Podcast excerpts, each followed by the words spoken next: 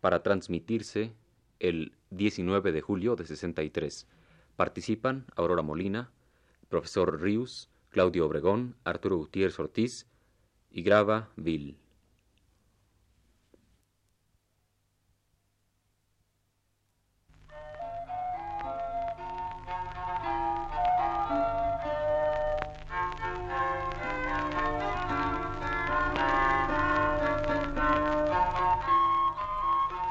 Buenas tardes, amable auditorio.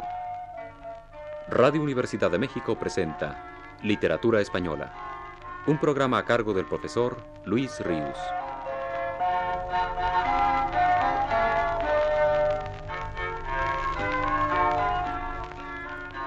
Con ustedes el profesor Luis Ríos. Después de habernos referido en ocasiones pasadas a la poesía de don Francisco de Quevedo, nos asomamos hoy por primera vez al mundo poético de don Luis de Góngora. Comenzaremos recordando la semblanza que de don Luis de Góngora hace a Zorín.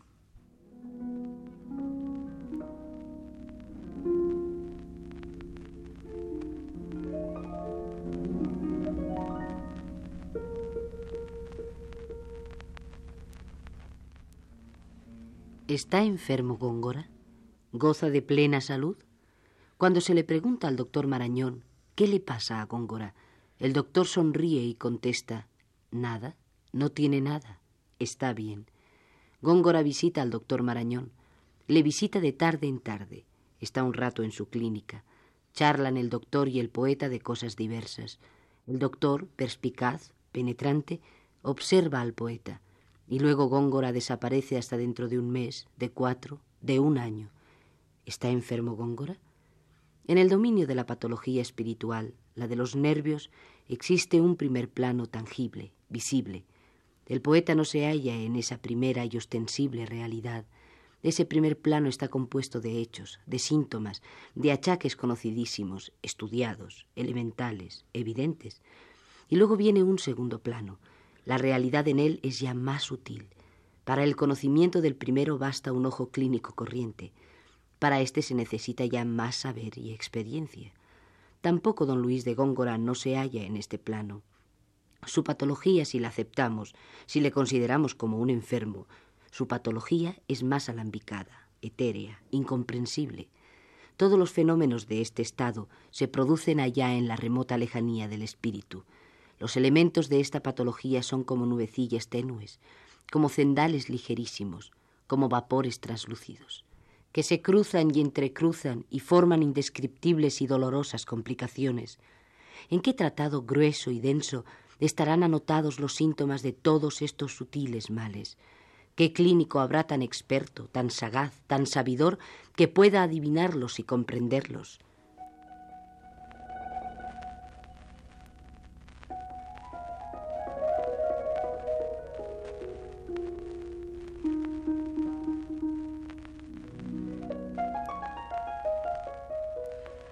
Una ventana que se abre hacia el azul.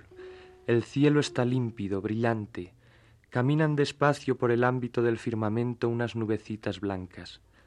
Y unos ojos, ojos de poeta, ojos de cansancio y de melancolía, que miran estas nubes y que esplayan dulcemente su mirada por toda la inmensa bóveda. Y el poeta en este momento se siente fuera del mundo y en el mundo, fuera del tiempo y en el tiempo. No tiene casi conciencia de sí mismo. Este ligamen imperceptible que le une a la realidad sensible va a romperse. La realidad sensible en que él no cree va a esfumarse, a desvanecerse por completo. Y él, poeta, Luis de Góngora, va a encontrarse de pronto suspenso en el vacío, inmerso en la nada, sin ser, sin conciencia y sin cuerpo. La angustia atenacea ligeramente a Góngora. Todavía el ánimo fluctúa entre la realidad y la nada. Dentro de un momento, todo Góngora, alma y cuerpo, pueden comenzar a bajar por el deslizadero.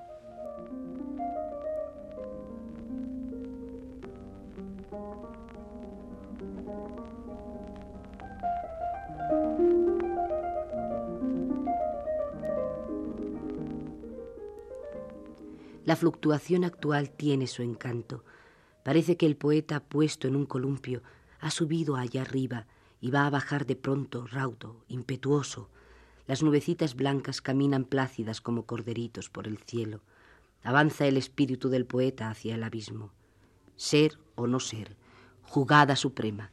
En un instante, en un segundo, una embolia, un derrame cerebral pueden llevar a la eterna nada al poeta pueden llevarle, como él diría, a un parasismal sueño profundo, pero a un sueño del que no despertará jamás.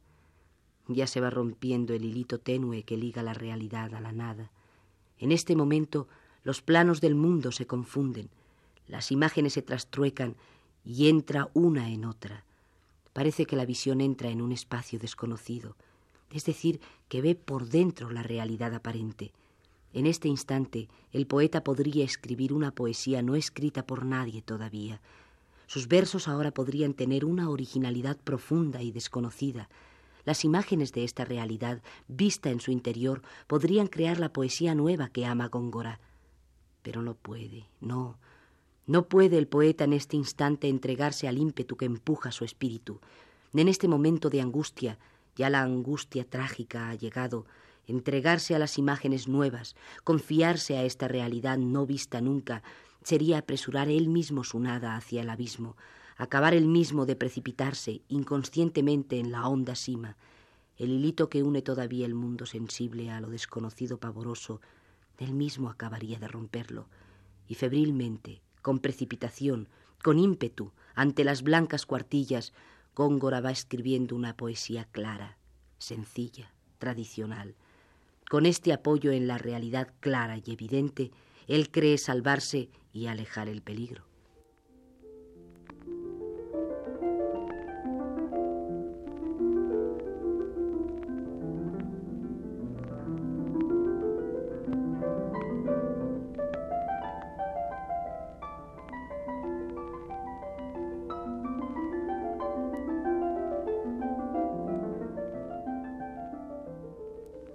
Salvarse durante unas horas. Es que realmente le conviene a Góngora salvarse. Y la gran poesía, la poesía de las imágenes nuevas, de la realidad vista por dentro. Y piensa en sus estaciones favoritas, de goce pleno, interior, en los lugares que él, sobre todo, ama. Esos lugares de predilección son para Góngora, en los suburbios de una gran ciudad, de una ciudad fabril, Manchester, por ejemplo, el patio solitario, desierto, de una fábrica. Todo es rígido y geométrico en estos parajes. Docenas de fábricas como esta se hallan diseminadas en la campiña negra. El cielo es negro, negro por el humo de las chimeneas.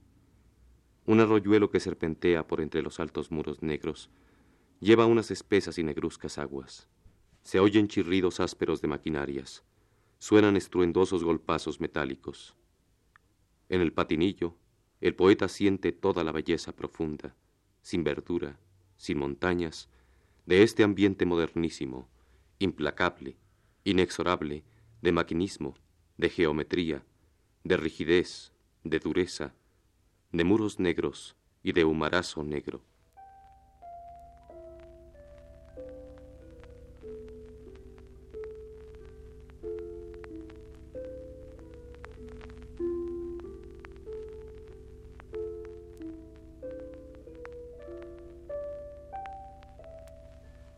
Piensa ahora el poeta?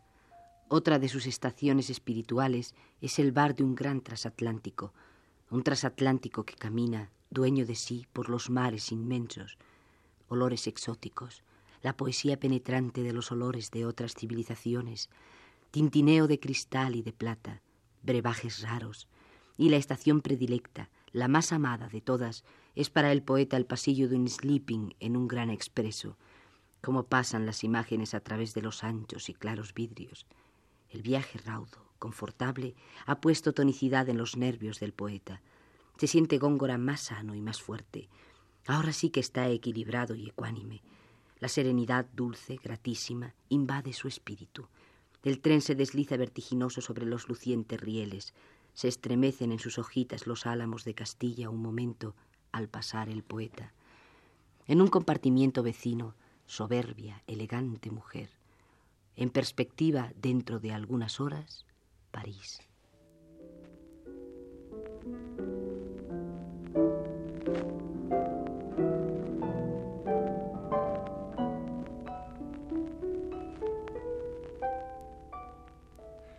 Pero el poeta, ¿qué va a ser con esta serenidad y dulzura de su espíritu? Viéndolo todo claro y limpio, sintiéndose bañado de plena realidad, sin temor ninguno de caer en el abismo del no ser, podrá él vivir, podrá producir poesía nueva. Y ahora, para compensar esta traición a sí mismo, para conestar su serenidad, es cuando se lanza su espíritu al mundo de las imágenes desconocidas Ahora es cuando mentalmente va componiendo alguna de esas poesías originales, profundas, incomprensibles, que él antes, en las horas de angustia, ha temido pavorosamente escribir. El tren marcha vertiginoso, los paisajes aparecen y desaparecen. Don Luis de Góngora no los ve ya, absorto, ensimismado, en esta hora de plena euforia. Él trata de rememorar y de gustar, de saborear los pasados trances de angustia y las imágenes incongruentes, incongruentes en apariencia, y la realidad vista por dentro van encarnando en versos únicos, maravillosos.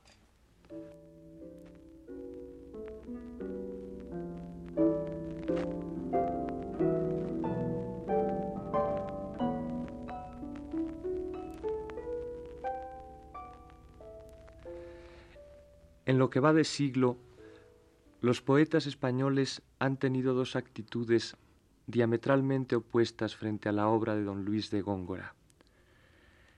Es interesante señalar esto y conocer juntos testimonios de esta doble y contradictoria visión. Es radicalmente distinta la visión que de Góngora tienen los poetas de la generación de Antonio Machado, de Juan Ramón Jiménez, de la visión que del poeta cordobés tienen los poetas de la generación llamada del 27, la de García Lorca, Alberti, Cernuda, etc. Es de Antonio Machado, en su libro Juan de Mairena, el testimonio crítico más estructurado de los poetas pertenecientes a su misma generación. Dice así.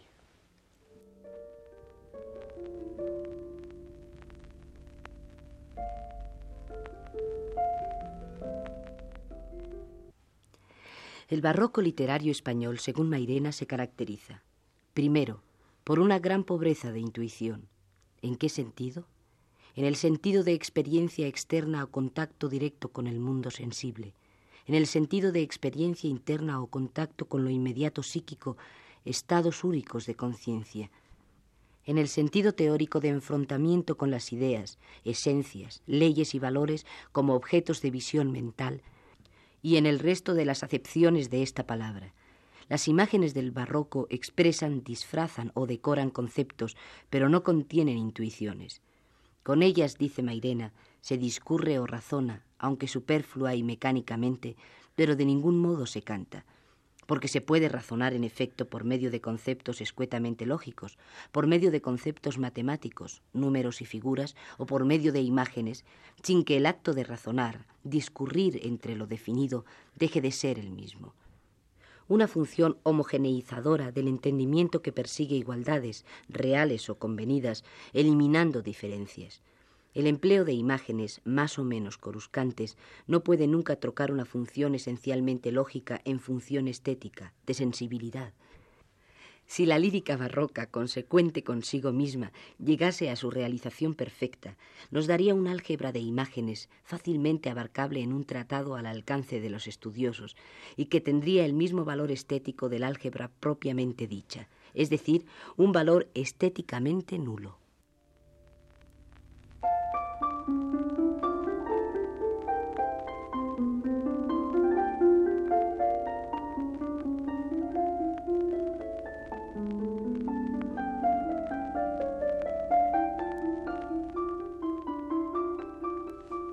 Segundo, por su culto a lo artificioso y desdeño de lo natural. En las épocas en que el arte es realmente creador, dice Mairena, no vuelve nunca la espalda a la naturaleza, y entiendo por naturaleza todo lo que aún no es arte, incluyendo en ello el propio corazón del poeta. Porque si el artista ha de crear, y no a la manera del Dios bíblico, necesita una materia que informar o transformar, que no ha de ser, claro está, el arte mismo. Porque existe en verdad una forma de apatía estética que pretende sustituir el arte por la naturaleza misma. Se deduce groserísimamente que el artista puede ser creador prescindiendo de ella. Esa abeja que liba en la miel y no en las flores es más ajena a toda labor creadora que el humilde arrimador de documentos reales o que el consabido espejo de lo real, que pretende darnos por arte la innecesaria réplica de cuanto no lo es.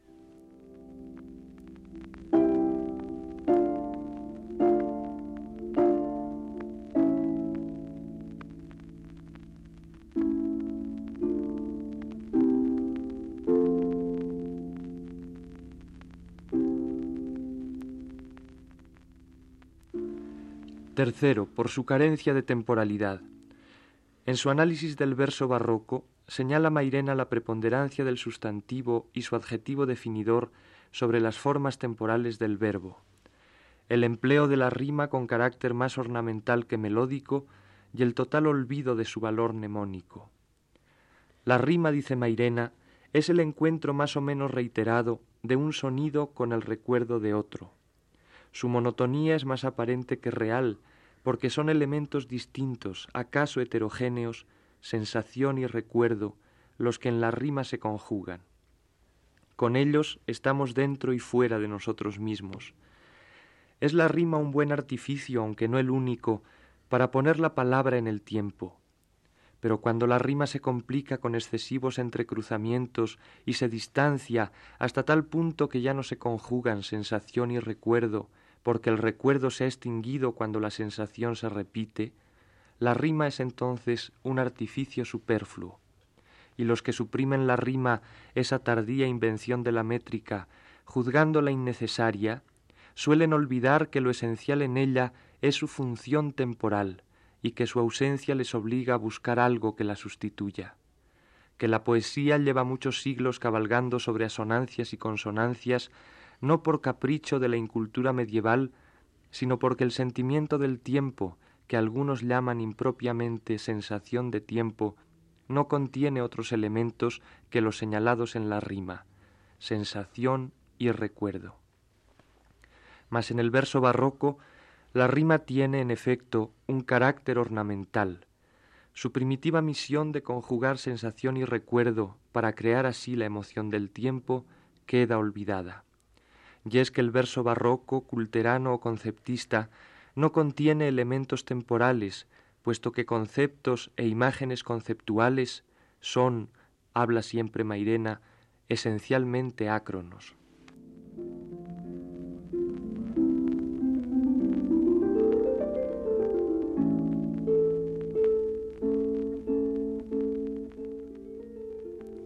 Por su culto a lo difícil artificial y su ignorancia de las dificultades reales. La dificultad no tiene por sí misma valor estético ni de ninguna otra clase, dice Mairena. Se aplaude con razón el acto de atacarla y vencerla, pero no es lícito crearla artificialmente para ufanarse de ella. Lo clásico, en verdad, es vencerla, eliminarla. Lo barroco, exhibirla. Para el pensamiento barroco esencialmente plebeyo, lo difícil es siempre precioso. Un soneto valdría mucho más que una copla en asonante, y el acto de engendrar un chico menos que el de romper un adoquín con los dientes.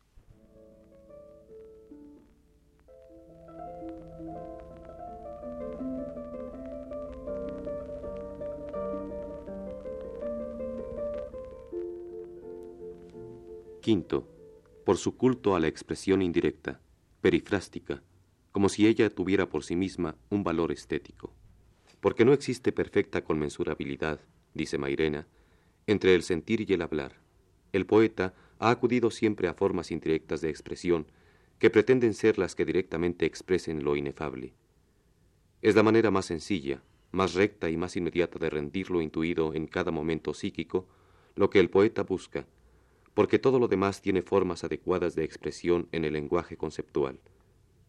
Para ello acude siempre a imágenes singulares, o singularizadas, es decir, a imágenes que no puedan encerrar conceptos, sino intuiciones, entre las cuales establece relaciones capaces de crear a la postre nuevos conceptos. El poeta barroco, que ha visto el problema precisamente al revés, emplea las imágenes para adornar y disfrazar conceptos y confunde la metáfora esencialmente poética con el eufemismo de negro catedrático. El oro cano, el pino cuadrado, la flecha alada, el áspid de metal, son en efecto maneras bien estúpidas de aludir a la plata, a la mesa, a la flecha y a la pistola.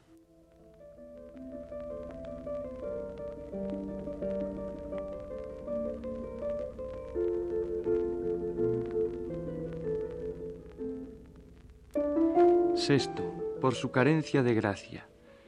La tensión barroca, dice Mairena, con su fría vehemencia, su aparato de fuerza y falso dinamismo, su torcer y desmesurar arbitrarios, sintaxis hiperbática e imaginería hiperbólica, con su empeño de desnaturalizar una lengua viva para ajustarla bárbaramente a los esquemas más complicados de una lengua muerta, con su hinchazón y amaneramiento y superfluo artificio, podrá en horas de agotamiento o perversión del gusto producir un efecto que mal analizado se parezca a una emoción estética. Pero hay algo a que el barroco ha de renunciar, pues ni la mera apariencia le es dado contrahacer, la calidad de lo gracioso, que sólo se produce cuando el arte de puro maestro llega al olvido de sí mismo y a hacerse perdonar su necesario apartamiento de la naturaleza.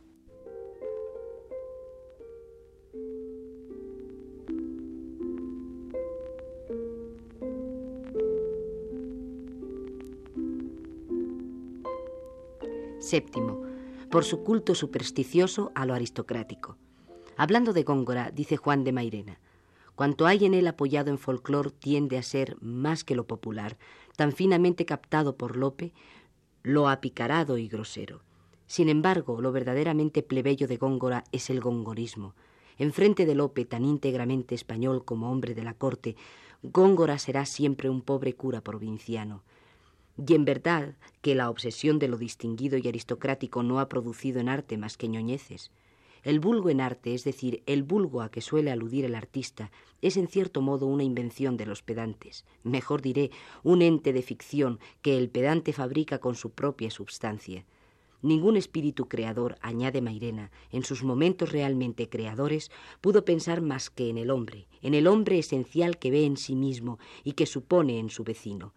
Que exista una masa desatenta, incomprensiva, ignorante, ruda, el artista no lo ha ignorado nunca, pero una de dos, o la obra del artista alcanza y penetra en más o en menos a esa misma masa bárbara que deja de ser vulgo ipso facto para convertirse en público de arte, o encuentra en ella una completa impermeabilidad, una total indiferencia.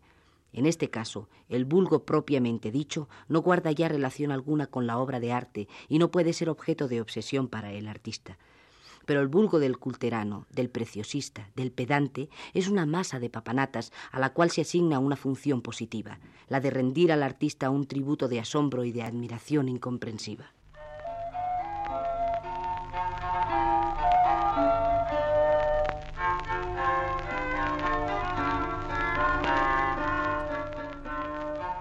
Radio Universidad de México presentó Literatura Española un programa a cargo del profesor Luis Ríos.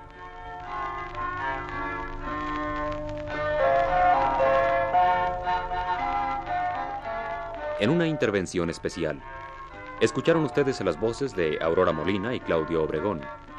Agradecemos su atención y les invitamos a escuchar el siguiente programa de la serie el próximo viernes a las 18 horas. Muy buenas tardes.